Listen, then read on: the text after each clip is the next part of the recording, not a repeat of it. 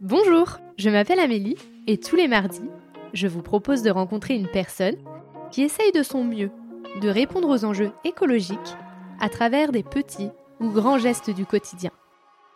J'espère que vous écouterez avec affection leur chemin, leur combat, leur colère, ainsi que leur joie, leur fierté et leurs bons conseils. Évidemment, nous pouvons mettre de la douceur et de l'optimisme dans l'écologie. À travers ces épisodes, je souhaite semer des petites graines qui permettront, évidemment, de faire éclore de nouvelles croyances.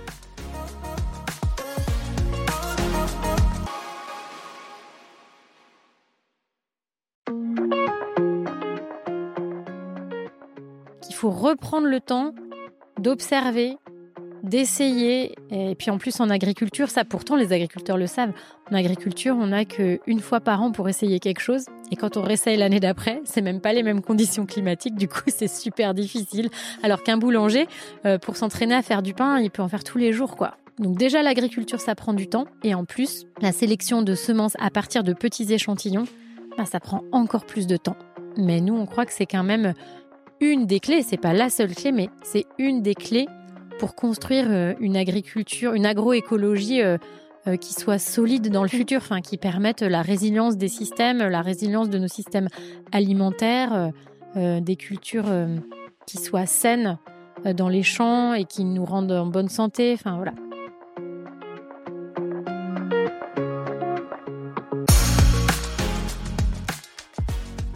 Emma et Estelle se sont trouvées pour créer un projet commun autour des semences paysannes pour sortir les graines de 1950 des frigos, pour les remettre dans les champs, puis dans nos assiettes. Leur lieu de travail, des parcelles, avec du blé, des lentilles, de l'épeautre, de l'avoine, etc. Qu'elles regardent de près, pour les comprendre, les analyser, les diversifier naturellement, car chaque plante devrait être unique. Elles veulent montrer que les semences d'hier sont l'avenir, car la diversité permet la résilience agronomique et économique, mais aussi beaucoup d'émerveillement. Je vous laisse en compagnie de Emma et Estelle. Bonjour Emma et Estelle. Bonjour. Bonjour. Ça va? Ça va. Alors ma première question que je pose donc à tout le monde, c'est euh, comment vous sentez-vous aujourd'hui face à la transition écologique? Eh ben, plutôt, c'est assez ambivalent toujours euh, le sentiment que j'ai par rapport à ça. Il y a à la fois un sentiment de stress euh, ou d'angoisse euh, bah parce que quand on se renseigne tous les jours il y a un peu des infos qui pleuvent sur des problématiques qu'on a chiffrées ou enfin voilà on se rend compte de beaucoup de choses qui sont assez alarmantes et en même temps ma réponse euh, par rapport à ça, c'est plutôt d'agir et de trouver un, endroit, euh, de choisir un endroit où agir. Et du coup, euh, de ce côté-là, c'est plutôt de, un sentiment d'effervescence, d'envie de faire plein de choses, de motivation pour essayer de faire changer les choses. Du coup, nous, enfin voilà, on a plutôt choisi euh, le secteur de l'alimentation, de l'agriculture bio pour ça. Euh, mais là, euh, c'est ouais toujours plein d'apprentissage, beaucoup de rencontres. On se rend compte qu'il y a plein de gens qui agissent aussi en faveur de la transition, et donc ça permet de déstresser et, et, de se rassurer et de se dire ok, il y a des gens qui font des choses quoi. Et toi, Estelle? Eh ben, de l'ambivalence aussi, comme Emma. Une espèce de colère et de rage face à, toutes ces infos qui pleuvent et à tellement d'actions qu'on pourrait faire et qui ne se font pas. Mais, mais je crois que je suis en train de me calmer un peu là-dessus en me disant que bah, de toute façon, il faut agir. Enfin, ça fait un peu longtemps que j'agis. Mais je me disais jusqu'à un pas trop longtemps peut-être, ben c'est jamais assez, c'est jamais assez, faut toujours euh, faire plus. Et je pense que je m'épuisais. Et aujourd'hui, comment je me sens? Ben, Je pense que je me sens plus à ma place en acceptant cette ambivalence, ce fait que je peux pas tout changer toute seule, que hum, on peut dire plein de choses aux gens, faut faire comme ci, faut faire comme ça. Si le moteur ne vient pas de l'intérieur d'eux-mêmes, ils changeront pas. Donc je me sens plutôt à ma place parce que j'essaye de faire ce que je peux comme je peux, dans le sens où, ben, pour moi, ce qui compte, c'est de réfléchir à chaque action qu'on fait dans la vie, essayer de mieux faire quand on peut mieux faire, accepter que parfois, ah oui, bah là, j'aurais bien voulu faire autrement, mais je peux pas et, et je l'accepte sereinement en me disant que de manière globale, j'essaye de faire ce que je peux. Et ça, en ce moment, voilà, je me sens plutôt à ma place en me disant que je mets en place différentes choses dans ma vie perso et dans notre travail pour que les choses changent. Mais chacun tout seul, on ne pourra jamais réussir à tout faire changer. C'est juste parce qu'on est plusieurs et de plus en plus à faire quelque chose qu'on va aller vers du mieux. Voilà, donc à la fois de l'ambivalence et à la fois un sentiment plus posé mmh. qu'il y a quelques mois ou quelques années en me disant que c'est en route et même si ça ne va pas assez vite, ça avance. Et comment euh, toi tu pourrais te présenter Estelle sous le prisme de l'écologie? Comment t'es arrivée à tout ça? Comment je suis arrivée à l'écologie? Eh bien en fait je pense que euh, depuis que j'étais enfant j'étais baignée dedans mais sans que ce mot il ait jamais été évoqué. Parce que euh, je viens d'une famille où, enfin voilà, on n'a jamais manqué de rien, plutôt, enfin même à l'aise financièrement. Mais depuis que j'étais petite, même on habitait en immeuble, mes parents avaient un jardin, d'ailleurs pas loin d'ici où nous enregistrons l'interview.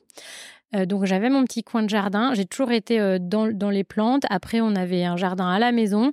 J'ai toujours vu ma mère. C'est surtout par ma mère, en fait. Je pense que, hum, que j'ai intégré des, des, gestes ou une attitude face au vivant qui est une attitude respectueuse face au vivant. J'ai toujours vu ma mère ne rien jeter. Euh, mes parents faire du jardin. Enfin, voilà, je sais pas. Par exemple, ma mère récupérait quand même l'eau de rinçage de la machine à laver. Elle sortait le tuyau, elle récupérait dans des seaux qu'elle allait mettre dans. Alors, soit pour arroser le jardin l'été, soit pour remplir euh, la, cuve des toilettes, mais genre il y a 20 ans. Ah Donc en fait, et euh, je disais, mais ça sert à quoi? Ben, je suis désolée, c'est de l'eau, hein, ça, ça se, il faut faire attention. Euh, voilà, donc enfin, mais à l'époque, on parlait pas d'écologie, en tout cas pas moi dans mon milieu.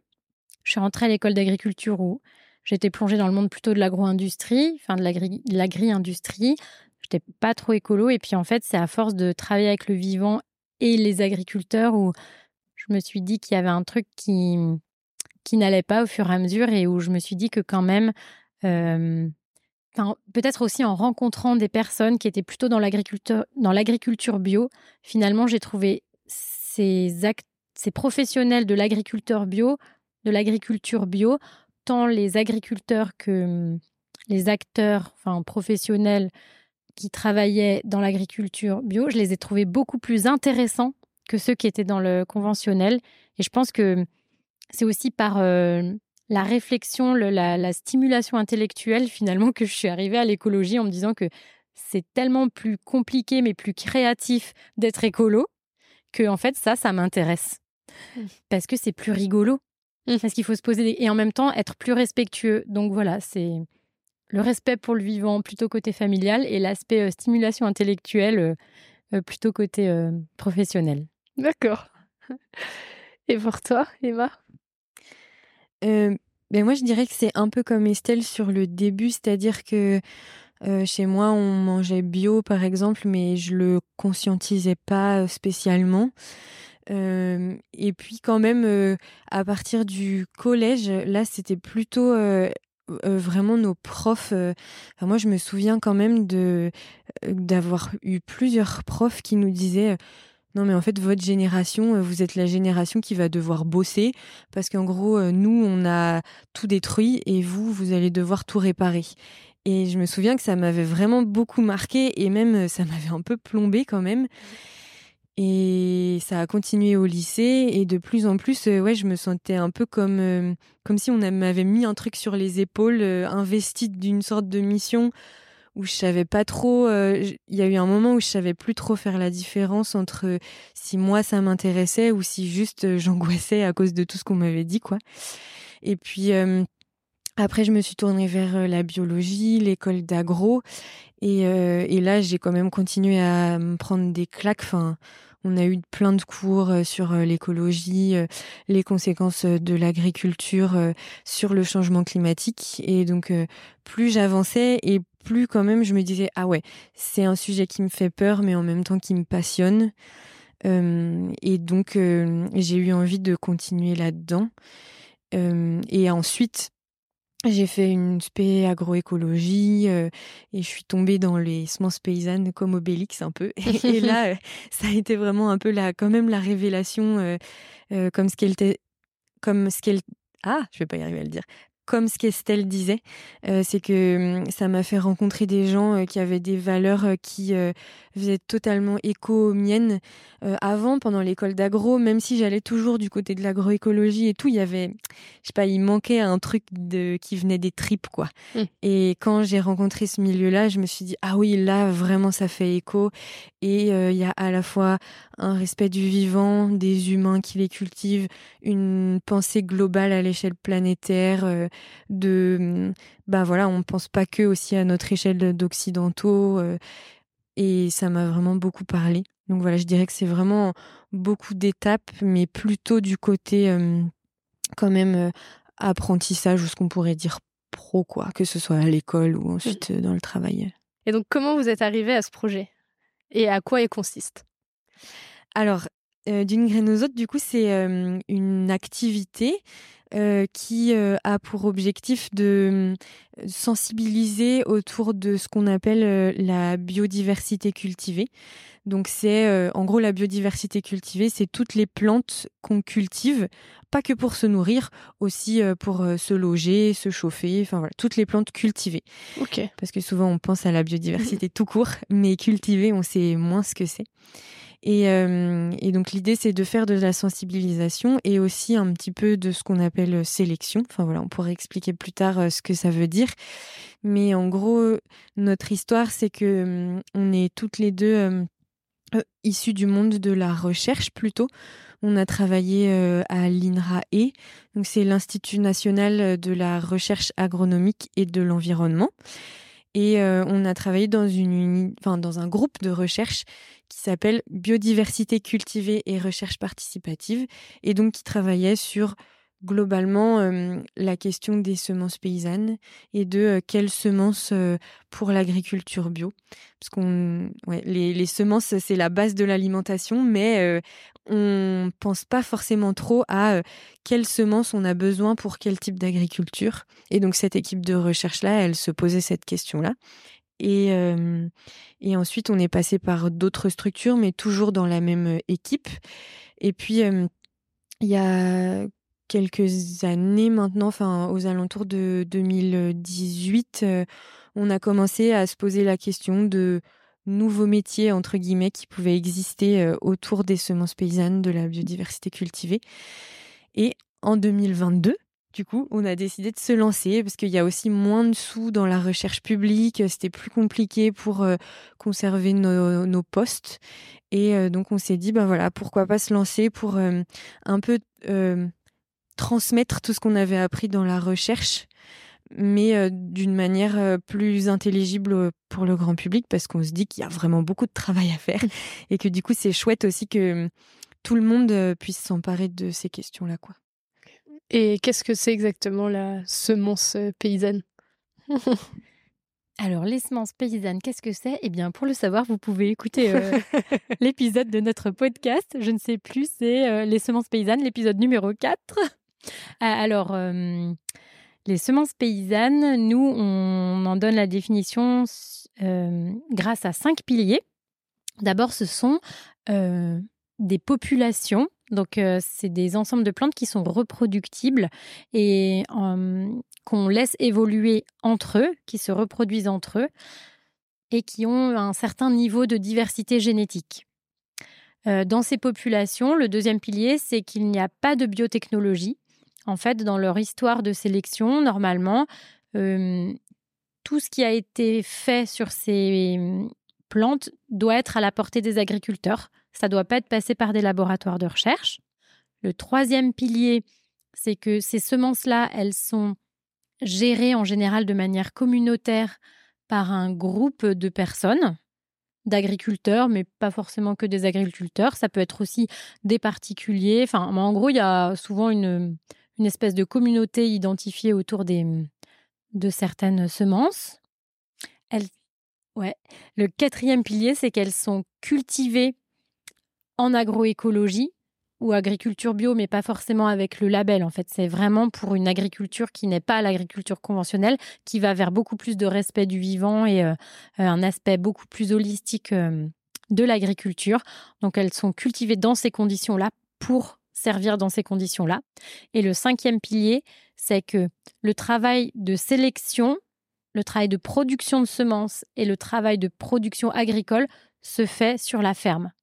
Voilà, alors que normalement, le dans le schéma semencier classique, des semences classiques, aujourd'hui, la sélection est faite par les organismes de recherche euh, privés, hein, enfin des maisons semencières, la multiplication par d'autres entreprises et euh, l'utilisation par les agriculteurs. Pour les semences paysannes, tout se fait à la ferme ou dans un groupe de fermes. Voilà. Alors nous, après, on travaille sur, enfin, dans, nos travaux de recherche, on travaillait à étudier comment fonctionnaient ces populations-là en relation avec le travail des agriculteurs sur ces populations de plantes.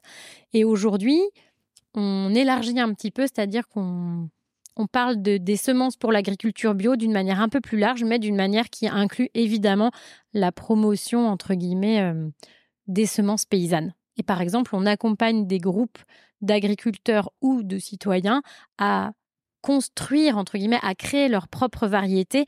Donc, ils le font euh, chez eux, euh, avec d'autres, ensemble, mais pour leur utilisation, donc ils créent des semences paysannes. Donc ça, c'est une partie de notre métier où, voilà, on, travaille quand même pas mal avec ces semences-là. Et c'est quoi votre travail au quotidien? Et eh ben du coup, on a un peu de notre Pardon, il y a des moustiques. Du coup, notre travail, il se divise, on va dire, un peu entre deux grands axes quand même. Euh, ce qu'on disait, l'axe plutôt euh, d'accompagnement au regain de la biodiversité cultivée.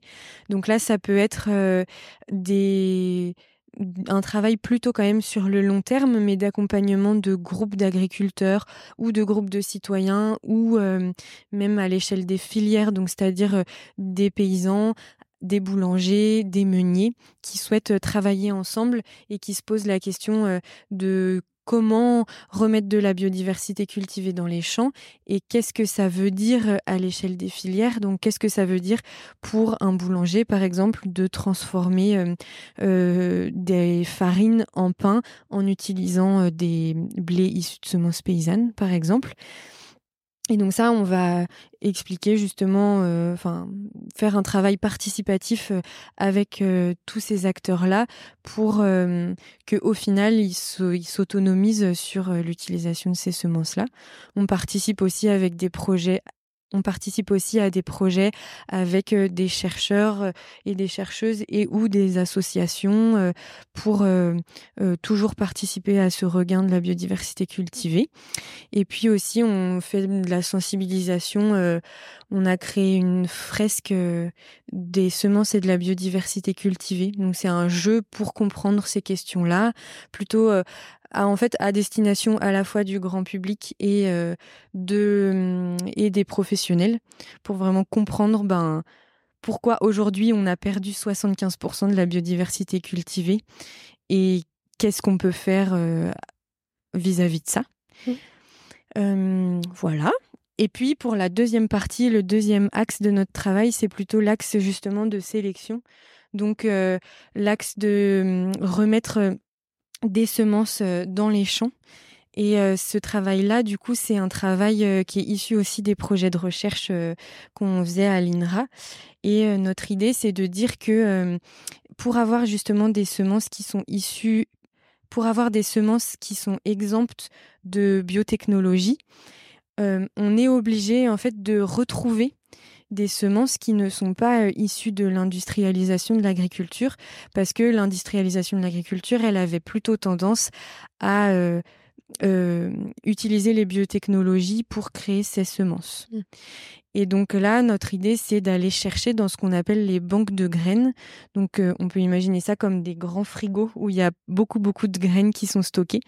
On va chercher que ce qu'on appelle des land race ou variétés patrimoniales en français. Donc c'est des semences qui étaient cultivées, euh, ça dépend des espèces, mais globalement avant les années 50 et qui du coup de fait ont pas été, ont pas, sont pas passées par un laboratoire. Et ces semences-là, on les, on les commande dans ces banques de graines et on les remet en culture, donc on les replante dans des champs. Et euh, il faut savoir qu'on reçoit des toutes petites quantités de semences à chaque fois qu'on les commande dans ces banques de graines. C'est euh, une cinquantaine de graines par échantillon. Et donc chaque échantillon, on va semer des lignes de graines en identifiant bien chaque échantillon, en le séparant des autres.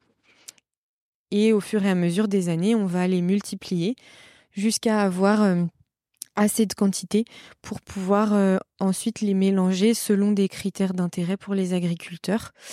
Et du coup, qui dit critères d'intérêt pour les agriculteurs dit caractérisation de ces dit caractérisation de ces échantillons parce que vraiment quand on les sort des banques de graines, on ne connaît rien du tout sur euh, chaque échantillon, mis à part euh, qui sont qui datent d'avant 1950 parce que bah, il faut s'imaginer que je sais pas moi pour du blé si une banque de graines elle a 3000 échantillons bah en fait elle peut pas faire le travail de caractérisation. Et donc nous c'est ça qu'on fait et ensuite l'idée c'est de travailler toujours en participatif donc avec des agriculteurs pour savoir quels sont les critères dont ils ont besoin sur une espèce définie voilà et peut-être travailler en participatif, mais pas forcément que avec des agriculteurs, mais avec tous les acteurs des filières, parce que les semences, il faut les cultiver, mais après, il faut les manger. Mmh. Et voilà. Et donc, nous, on a la compétence de savoir les observer, les caractériser et ensuite de vouloir les réassembler pour créer des populations pleines de diversité qui pourront euh, évoluer et mmh, participer à l'autonomie semencière des agriculteurs.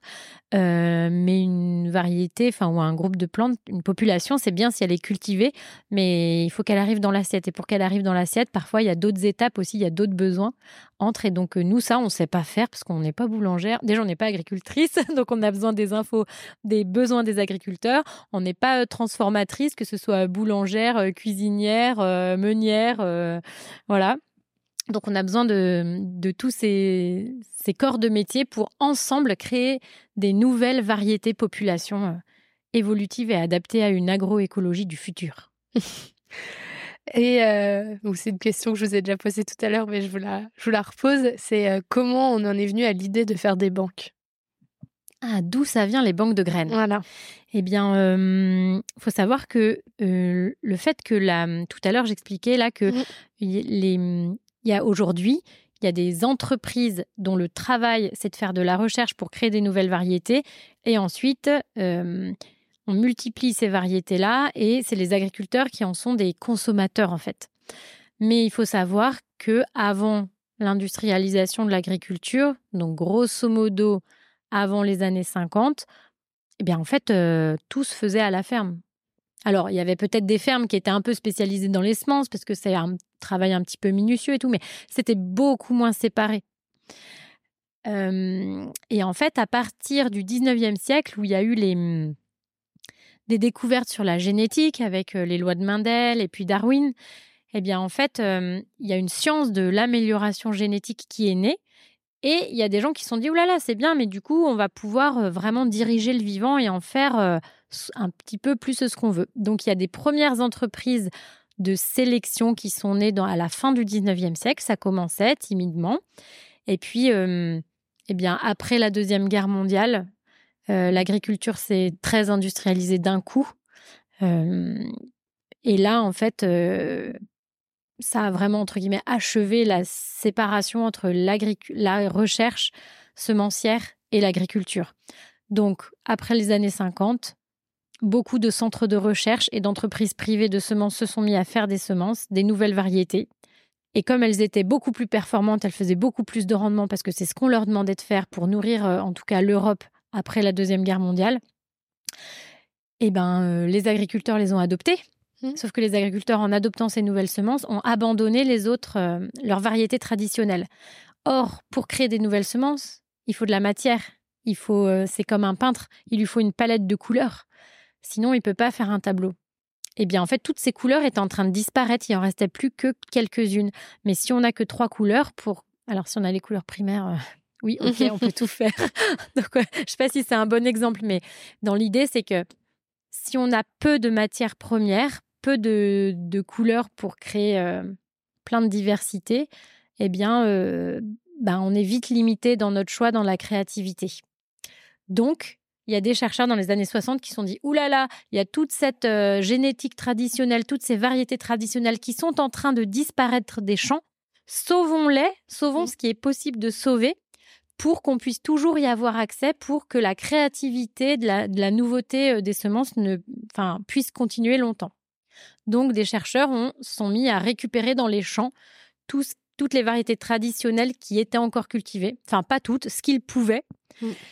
Et c'est comme ça qu'on a créé ces, frigos, enfin ces centres de ressources génétiques, euh, voilà, où il y a des milliers, des milliers, des millions d'échantillons conservés qui parfois sont un petit peu ressemés parce qu'une semence c'est vivant et on ne peut pas la garder indéfiniment dans un congélateur, sinon un jour elle germe plus. Mais voilà, c'est des semences qui n'intéressent pas, pas grand monde, donc on ne peut pas les cultiver dans des grands champs. il y en a tellement qu'il faudrait toute la surface euh, agricole pour que, en fait, enfin nous c'est ça notre rêve, c'est que tout ce qui est dans les frigos soit dans les champs, parce qu'il y aurait une plus grande diversité dans les champs, les systèmes agricoles seraient beaucoup plus résilients, mais aujourd'hui c'est pas le cas. Donc euh, voilà, il y a des banques de graines, c'est un peu des musées des semences où on va piocher de temps en temps de la nouveauté quand on n'a plus assez pour créer euh, ce dont on a besoin. Et vous, vous créez en gros de manière naturelle? Oui, voilà, c'est ça. C'est que nous, à la différence des sélectionneurs, quand on ressort ces variétés euh, dites anciennes ou patrimoniales, euh, l'idée c'est qu'on on compte sur euh, leur potentiel adaptatif pour pour s'adapter par exemple au changement climatique quoi. Et aussi parce que ça c'est un problème comme Estelle disait en fait il y a des millions de d'échantillons qui sont stockés. Et donc chaque échantillon il est stocké en toute petite quantité. Et donc quand même on a euh, euh, ce qu'on appelle un goulot d'étranglement qui se crée quand on stocke euh, en centre de ressources génétiques. Et la diversité génétique de chaque échantillon, elle est quand même limitée par rapport à la diversité qui existait dans les champs des agriculteurs.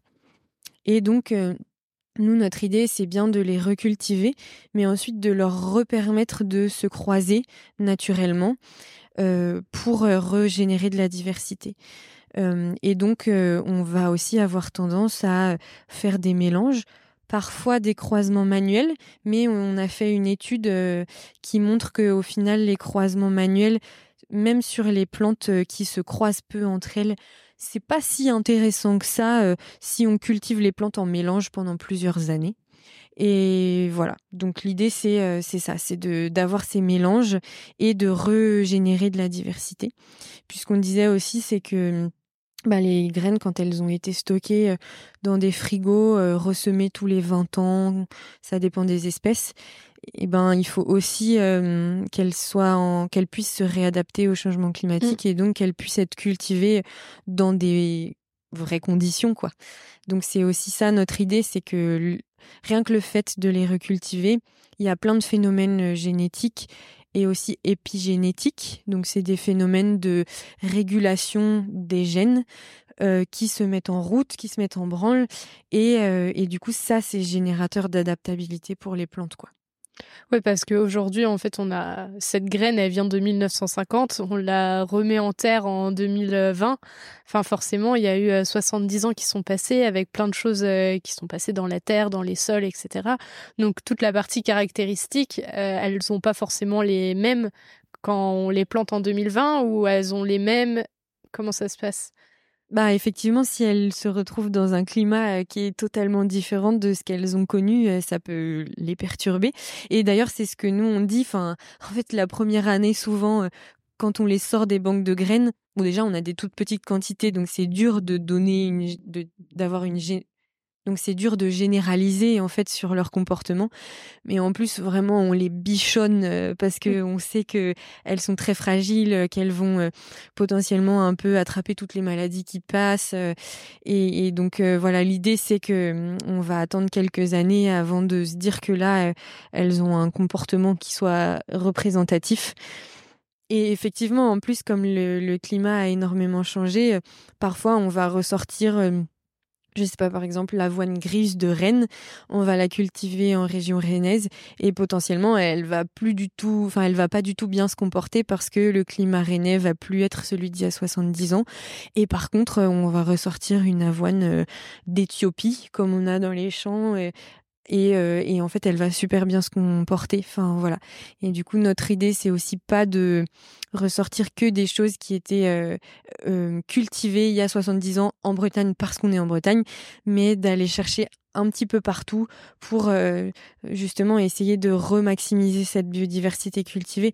Enfin ouais c'est quand même un chiffre qui fait peur quoi. 60 la FAO euh, euh, dit qu'on a perdu 75% de la biodiversité cultivée mondiale entre 1900 et 2000. Donc on se dit, bon, on va peut-être pas euh, que tabler sur des choses françaises, par exemple, pour régénérer de la diversité. Il faut vraiment qu'on aille chercher un peu partout. Enfin, après, ça, c'est vraiment notre posture. Mais voilà. Tu voulais rajouter quelque chose? Quand on décrit les plantes, mmh. il y a des choses, euh, leur comportement peut évoluer à cause de tout ce qu'Emma a expliqué, le climat, le sol qui a changé entre le moment où elles ont été collectées et le moment où nous on les ressort. Mais il y a des choses qui globalement quand même changent pas. C'est ce qu'on appelle les aspects génétiques. Par exemple, euh, une tomate qui euh, qui était rouge, enfin, je prends voilà une tomate qui est ronde et rouge, qui a été collectée dans les années 50 qui a été multipliée trois, quatre fois depuis, même si on la ressort aujourd'hui, elle sera toujours ronde et rouge. C'est-à-dire qu'il y a des caractères, entre guillemets, génétiques. On pourrait dire, c'est un peu trop schématique, mais qui sont imprimés dans l'ADN.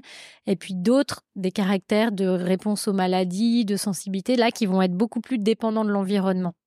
Et cela, c'est ceux qui nous... Enfin, les deux nous intéressent. Et nous, ce qu'on peut faire principalement quand on décrit, c'est d'abord les critères génétiques, c'est-à-dire comment c'est visuellement, en termes de taille, euh, de...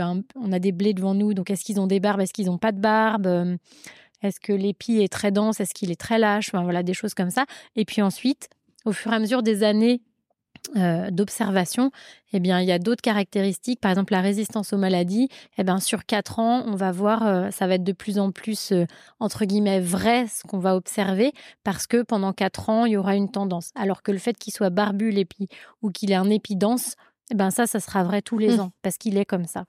D'accord. Mais par contre, c'est un travail de, bah, de long terme. Oui. Alors, comme Emma vous a dit, si on reçoit 50 graines avant qu'il y ait un champ qui soit cultivé, ben on, compte, on se dit globalement, on se dit à peu près 10 ans. Ouais. Donc en fait, c'est pas rien et du coup, c'est difficile entre guillemets euh, de vendre notre travail. Alors pas dans le sens qu'on veut absolument vendre un truc, mais c'est difficile de faire comprendre l'importance de notre travail aux gens à qui on en parle parce que c'est trop loin. C'est mmh. un travail de très longue haleine et dans la société dans laquelle on est aujourd'hui, on est euh, dans le fast tout quoi.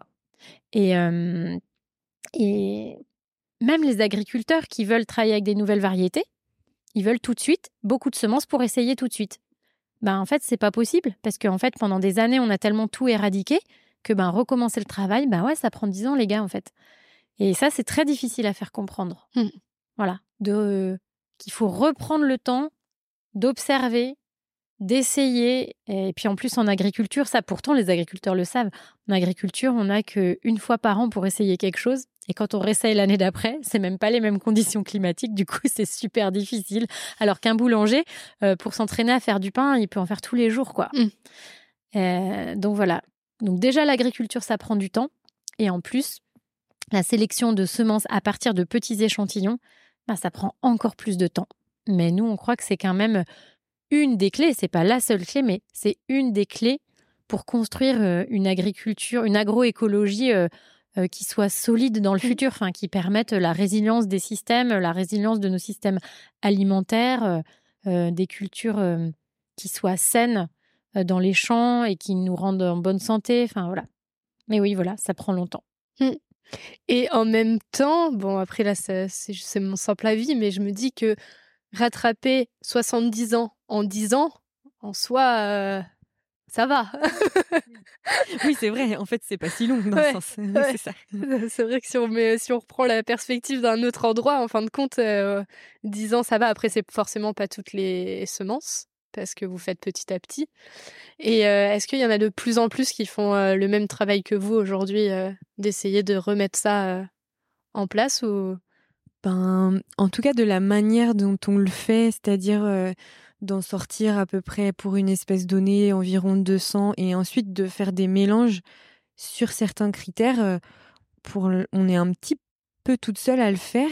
En fait, le réseau Semences Paysannes le fait quand même depuis 20 ans, ce travail de sortie de centres de ressources génétiques mais euh, il y a aussi quand même une volonté de parfois euh, d'avoir une variété et de la multiplier. Alors c'est pas tout à fait vrai et souvent les agriculteurs, euh, quand on pense par exemple aux paysans boulangers, ben eux ils font très souvent des mélanges quand même. mais pour ce qui est des potagères, c'est un petit peu moins le cas. Enfin voilà, c'est plus compliqué de faire des mélanges comme disait Estelle. Si on a des tomates rondes et rouges avec des allongés et et jaune, enfin et orange, ça va pas être, euh, ça va être plus compliqué, on va dire. Donc euh, le réseau Semences Paysannes fait quand même un gros travail à ce niveau-là. Aujourd'hui, il y a 90 associations qui en sont membres euh, à l'échelle de la France, donc c'est beaucoup.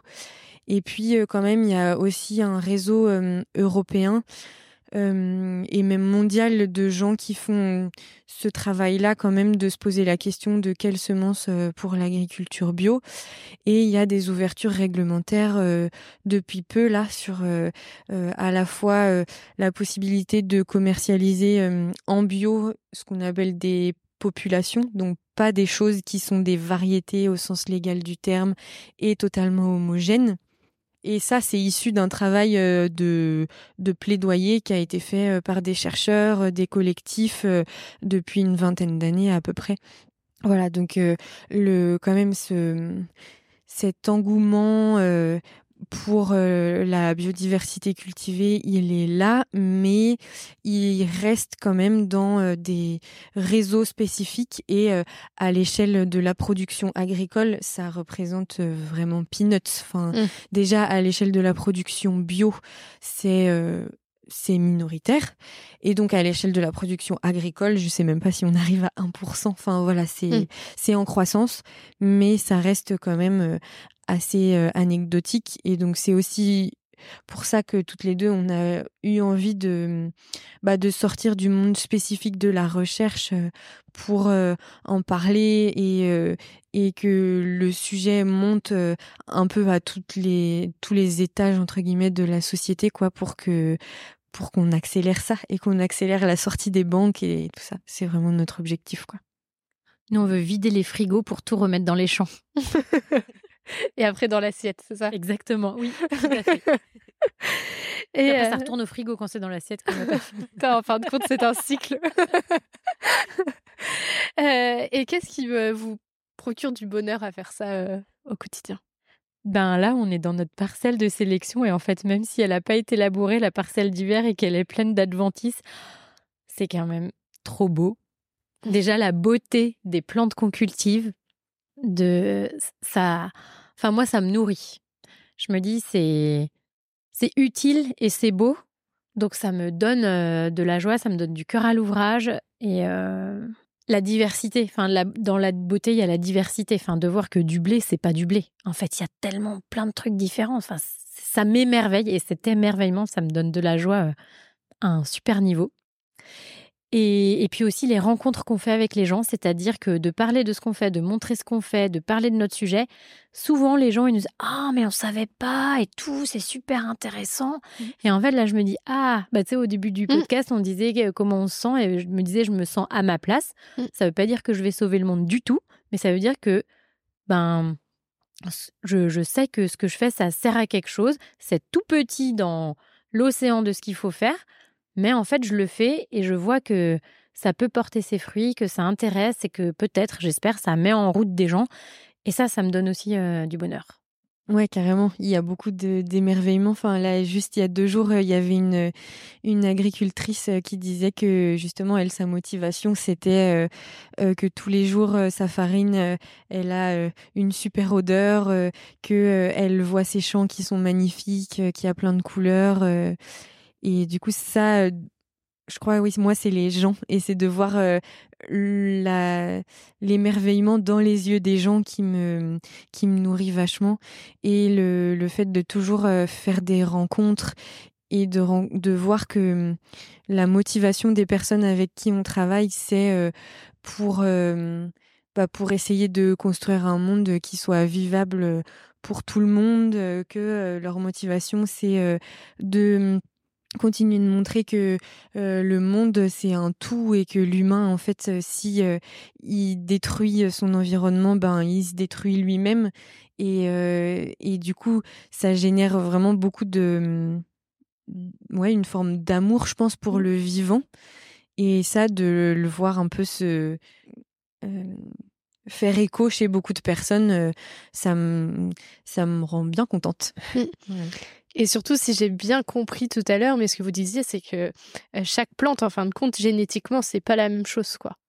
Et, donc, en fait, comme l'être humain, et pour autant, bah, moi, avant de savoir ça, dans ma tête, genre, du blé, bah, ils étaient tous, ils avaient tous la même génétique, quoi. Alors qu'en fin de compte, bah, chaque plant, comme l'être humain, est vraiment unique. C'est ça. Et d'ailleurs, oui, c'est vrai que je pense les, les champs de blé, on les regarde pas trop non plus, les champs de blé un peu conventionnels, entre guillemets, parce que effectivement ils sont tous pareils et que c'est un paillasson où il n'y a pas une tête qui dépasse, ils ont tous les mêmes couleurs, ils sont petits.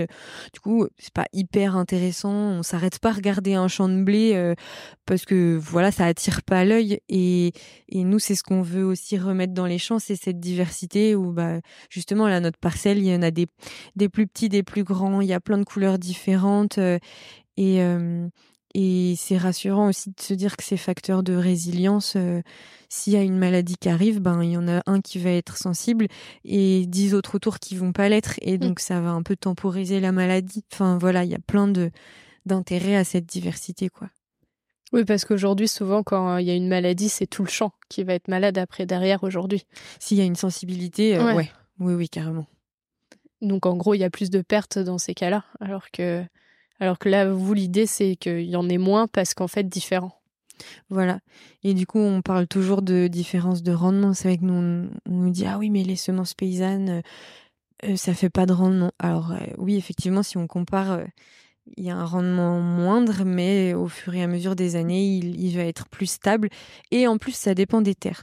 Ça va valoriser ce qu'on appelle les petites terres, donc les pauvres, les, donc les terres un peu pauvres et là, pour le coup, on peut parfois avoir des rendements presque équivalents euh, à des variétés conventionnelles, voire supérieurs parfois. Euh, Et surtout, c'est pas que le rendement qui nous intéresse, c'est aussi euh, la qualité nutritionnelle, le goût. par exemple, les pailles aussi. les blés vont faire, les blés paysans vont faire plus de paille, et donc ça va aussi avoir un intérêt soit parce qu'on la restitue au sol et que du coup ça va faire de la matière organique, soit parce que on va s'en servir pour nourrir du bétail. Enfin voilà, c'est un mmh. tout aussi plus général que juste penser au rendement, quoi. Mmh. Ouais, et puis aussi ce que vous me disiez, c'est que en fait vous apprenez tous les jours, quoi. Oui, d'abord parce qu'on travaille, on l'a pas dit, mais on a un petit peu de blé parce que voilà, mais on travaille plutôt sur des espèces qui sont pas très connues ou pas très cultivées, parce que justement la biodiversité cultivée, c'est c'est aussi la diversité des espèces. C'est-à-dire que pour qu'un système agricole soit équilibré et en bonne santé, il faut cultiver plein d'espèces. Il ne faut, pas faire euh, que trois ou quatre espèces sur sa ferme. Il faut qu'il y en ait beaucoup plus pour, euh, pour entretenir les sols. Et, euh, et, puis en fait, économiquement, c'est aussi plus logique parce que si on a une diversité de production, bah, quand il y en a une qui se casse la margoulette, il y en a plus on a de diversité, plus il y en a d'autres qui peuvent temporiser. En fait, la diversité, ça permet la résilience ou la stabilité à différents niveaux agronomiques, économiques. au fur et à mesure de nos années de recherche, parce qu'on avait une intuition, les agriculteurs avaient une intuition et on a réussi à le prouver. Donc c'était une fierté d'avoir vraiment, entre guillemets, appris ça, enfin montré ça. Et puis on travaille sur des espèces peu utilisé. Par exemple, cette année, tu parlais de la lentille, Emma, mais en fait, on n'y connaissait rien à la lentille. On n'avait jamais cultivé de la lentille, même dans nos jardins, avant de se dire bon, ben, en fait, en ce moment, il n'y a pas trop de variétés de lentilles et surtout pas pour l'agriculture bio. Donc, sortons des lentilles pour euh, imaginer des nouvelles populations. Bah ok, mais en fait, on n'a jamais semé une lentille, donc euh, on est obligé de tout apprendre. Ok, donc on va faire un peu de biblio, comment ça se cultive une lentille, à quelle période, tout ça. Puis après, quand on voit les plantes, waouh, c'est comme si, ah, c'est comme ça, mais alors regarde, celle-là, elle est comme ça. Ah oui, mais celle-là, elle n'est pas du tout pareille et tout. Et voilà, et on retombe dans l'émerveillement de la diversité. On apprend aussi quand on rencontre des gens qui sont intéressés par une espèce parce qu'eux, ils la cultivent déjà, mais ils cherchent d'autres euh, d'autres diversités. Donc, ils nous témoignent de tout ce qu'ils font avec cette espèce. Donc, on apprend plein de choses. Ouais, tout le temps, tout le temps, tout le temps. C'est super. Ouais. En fait, euh, vous, dans votre quotidien, en fait, l'écologie, elle passe beaucoup par votre euh, professionnel. Et donc c'est ça qui vous nourrit et qui vous, vous fait vous sentir mieux parce que c'est cette mise en action que vous mettez.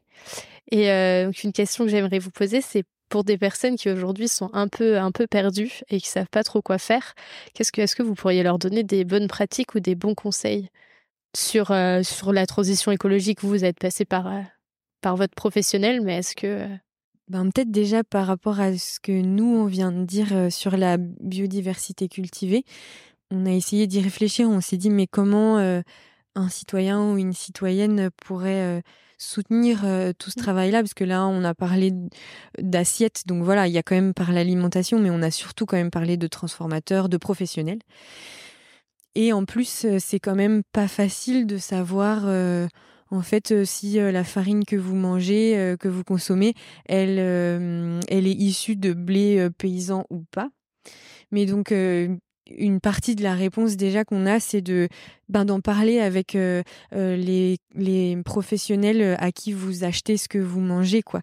Et, et ça, ça peut vraiment faire bouger les choses. Par exemple, il y a certains magasins bio maintenant qui, qui refuse de vendre euh, des tomates euh, hybrides F1, ce qu'on appelle. Donc euh, ça, ça peut faire déjà un gros changement parce que ça encourage toute une filière en fait à se dire ok, donc les hybrides F1, les consommateurs potentiellement ils en veulent pas, donc on va aller plutôt se tourner vers des variétés population. Et, et ensuite, c'est aussi quand même de se tourner vers un certain type de nourriture, que ce soit bio ou local ça permet d'abord d'avoir un lien plus facile avec euh, les agriculteurs, les producteurs, les transformateurs, et en plus de, euh, bah, soutenir euh, ce type d'agriculture-là qui globalement quand même se pose plus de questions sur l'impact de l'agriculture sur le climat. Eh ben, tu as, dit plein de trucs sur les, semences. On pourrait rajouter, hein, si les gens ils veulent amorcer enfin, des actions sur la biodiversité cultivée, euh, écoutez notre podcast mmh. pour en savoir plus. Euh, normalement, à chaque épisode, on donne un petit peu des une ou deux idées pour agir. Et puis d'un point de vue peut-être plus global, des gens mmh. qui voudraient changer ouais. dans leur vie, eh ben, je sais pas, moi je dirais que on peut pas tout changer d'un coup déjà, donc accepter de commencer par faire des, des petites choses, mais une à la fois. Je sais plus, il y a quelqu'un qui disait comment mange-t-on un éléphant morceau par morceau. Hein? On peut pas tout engloutir d'un coup. Donc voilà. Par exemple, je sais pas, quelqu'un qui a vraiment envie de changer tout, mais, mais c'est trop. Mais il faut prendre un truc dans sa vie. Je sais pas. Hein, je pense à ça parce que je viens de faire mes tablettes de la vaisselle, de la vaisselle hier. Ben ok, qu'est-ce que je mets dans mon lave-vaisselle? C'est du produit tout chimique. Ben ok, je vais essayer de changer ça. Je me prends un mois, deux mois pour me poser poser la question là-dessus. Puis après, quand ça sera rentré dans mes habitudes, ben, je prends un autre truc. Et à force de réfléchir sur un, de rencontrer des gens, surtout de pas rester seul, mmh. de discuter, de rencontrer, euh, de, de... Internet nous donne plein d'astuces, euh, des vidéos, des, articles. Et puis voilà, de rencontrer des gens, mais ouais, de faire les choses euh, une par une avant de faire deux par deux, parce que parfois on y arrive. Mais voilà, de même si on, on trouve parfois que c'est trop lent, qui va piano va lontano. Donc euh, voilà, une chose par une chose. Et oui, par rapport au, à ce qui, qui sort de la biodiversité cultivée, moi je dirais aussi ce qui nous un peu ce qui nous prend aux tripes ou en tout cas de suivre euh, peut-être euh, ce qu'on aime et, ce qui résonne en nous quoi parce que je me dis c'est toujours par là que vient la motivation et donc la joie et Ouais, moi je me rends compte que de plus en plus ce qui me ce qui me motive au final c'est la joie quoi, c'est de chercher euh, la joie chez les gens euh, avec qui je vais interagir euh, dans ce que je fais et, et au final on va on est tous et toutes différentes et du coup, euh, on va tous et toutes avoir des manières différentes de d'aborder une question. Et il y en a certains, euh, ça va être euh, par leur alimentation, d'autres, ça va être parce que je sais pas, ils sont hyper énervés par ce qui, par les plateformes pétrolières qui détruisent les, les les récifs coralliens. Enfin voilà, on est tous et toutes touchés par des choses différentes et donc euh, c'est ça qui nous met en mouvement, je pense, c'est d'avoir des choses qui ont du sens pour euh, nous. Et la dernière question, euh, et pas des moindres, c'est qu'est-ce que l'écologie pour vous? Eh bien, finalement, moi, l'écologie, je dirais que c'est d'avoir un regard bienveillant sur le vivant. C'est-à-dire de, ben oui, de regarder le vivant euh, pas comme quelque chose dont on va tirer profit, mais comme quelque chose, déjà un tout auquel nous-mêmes on appartient en tant qu'être humain, on fait partie de, ce vivant et que c'est quelque chose qu'on a à, aimer et avec qui on doit vivre. Et donc, ben, c'est comme une famille hein, ou un couple, ben, en fait, euh, ben, si on a plaisir à être ensemble, on, fait des, on essaye d'être bien ensemble, on crée des occasions euh, euh, de d'avoir de la joie et on fait des efforts les uns pour les autres, euh, on fait attention les uns aux autres avec nos amis, c'est pareil. Enfin voilà. Donc pour moi l'écologie c'est ça, c'est un regard bienveillant sur le vivant à toutes les échelles, en s'incluant dedans, nous les mmh. êtres humains. Oui, carrément. Et ça me fait penser ce que tu dis. on n'a pas trop parlé finalement de politique aujourd'hui, mmh. mais en fait, c'est quand même un gros morceau. Et, et pour moi, l'écologie, c'est un peu ouais, la gestion de la maison commune. Et en fait, on oublie un peu souvent que la politique, à la base, c'est aussi ça, quoi. C'est comment on organise une société pour bien vivre ensemble. Et, et, je crois un peu là-dedans le fait d'essayer de justement à toutes les échelles de réfléchir à, à cette notion de respect. Et, euh, et quand même, moi, les semences paysannes, tout ce qu'on fait, je trouve qu'il y a une grosse dimension politique là-dedans, euh, de se réapproprier aussi euh, la manière dont on cultive, dont on mange. ben, au final, ça a un impact sur toute la maison commune. Et, et du coup, je pense que c'est un peu de re-réfléchir concrètement à ce qu'on veut pour le futur, pour euh, justement bien, bien la gérer, cette maison. Et euh, ouais, je crois qu'au niveau politique, euh, pour l'instant, on y arrive plutôt au niveau local et au niveau, au niveau plus national ou international, là, c'est un peu plus dur. Mm. Mais voilà, je pense que ce genre de d'expérience, tout ce qu'on vit là, ben, c'est des chouettes exemples et qui sont, j'espère, amenés à proliférer pas à changer d'échelle, mais plutôt à se reproduire un peu partout, à essaimer, voilà. Euh, et, du coup, ça, je crois fort euh, en ça quand même, au fait que euh, des expériences puissent se propager et finalement prendre une ampleur importante pour faire changer les choses, quoi. Merci d'avoir écouté cet épisode. J'espère qu'il vous a donné envie de participer à la transition écologique et vous a donné une nouvelle oreille attentive à ce qui nous entoure. Si le cœur vous en dit, je vous propose de me laisser un avis, de vous abonner et de me rejoindre sur Instagram, Facebook et LinkedIn.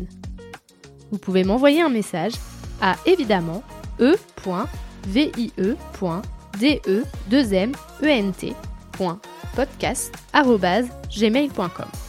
En attendant mardi prochain, je vous souhaite, évidemment, de jolis moments de vie en pleine nature.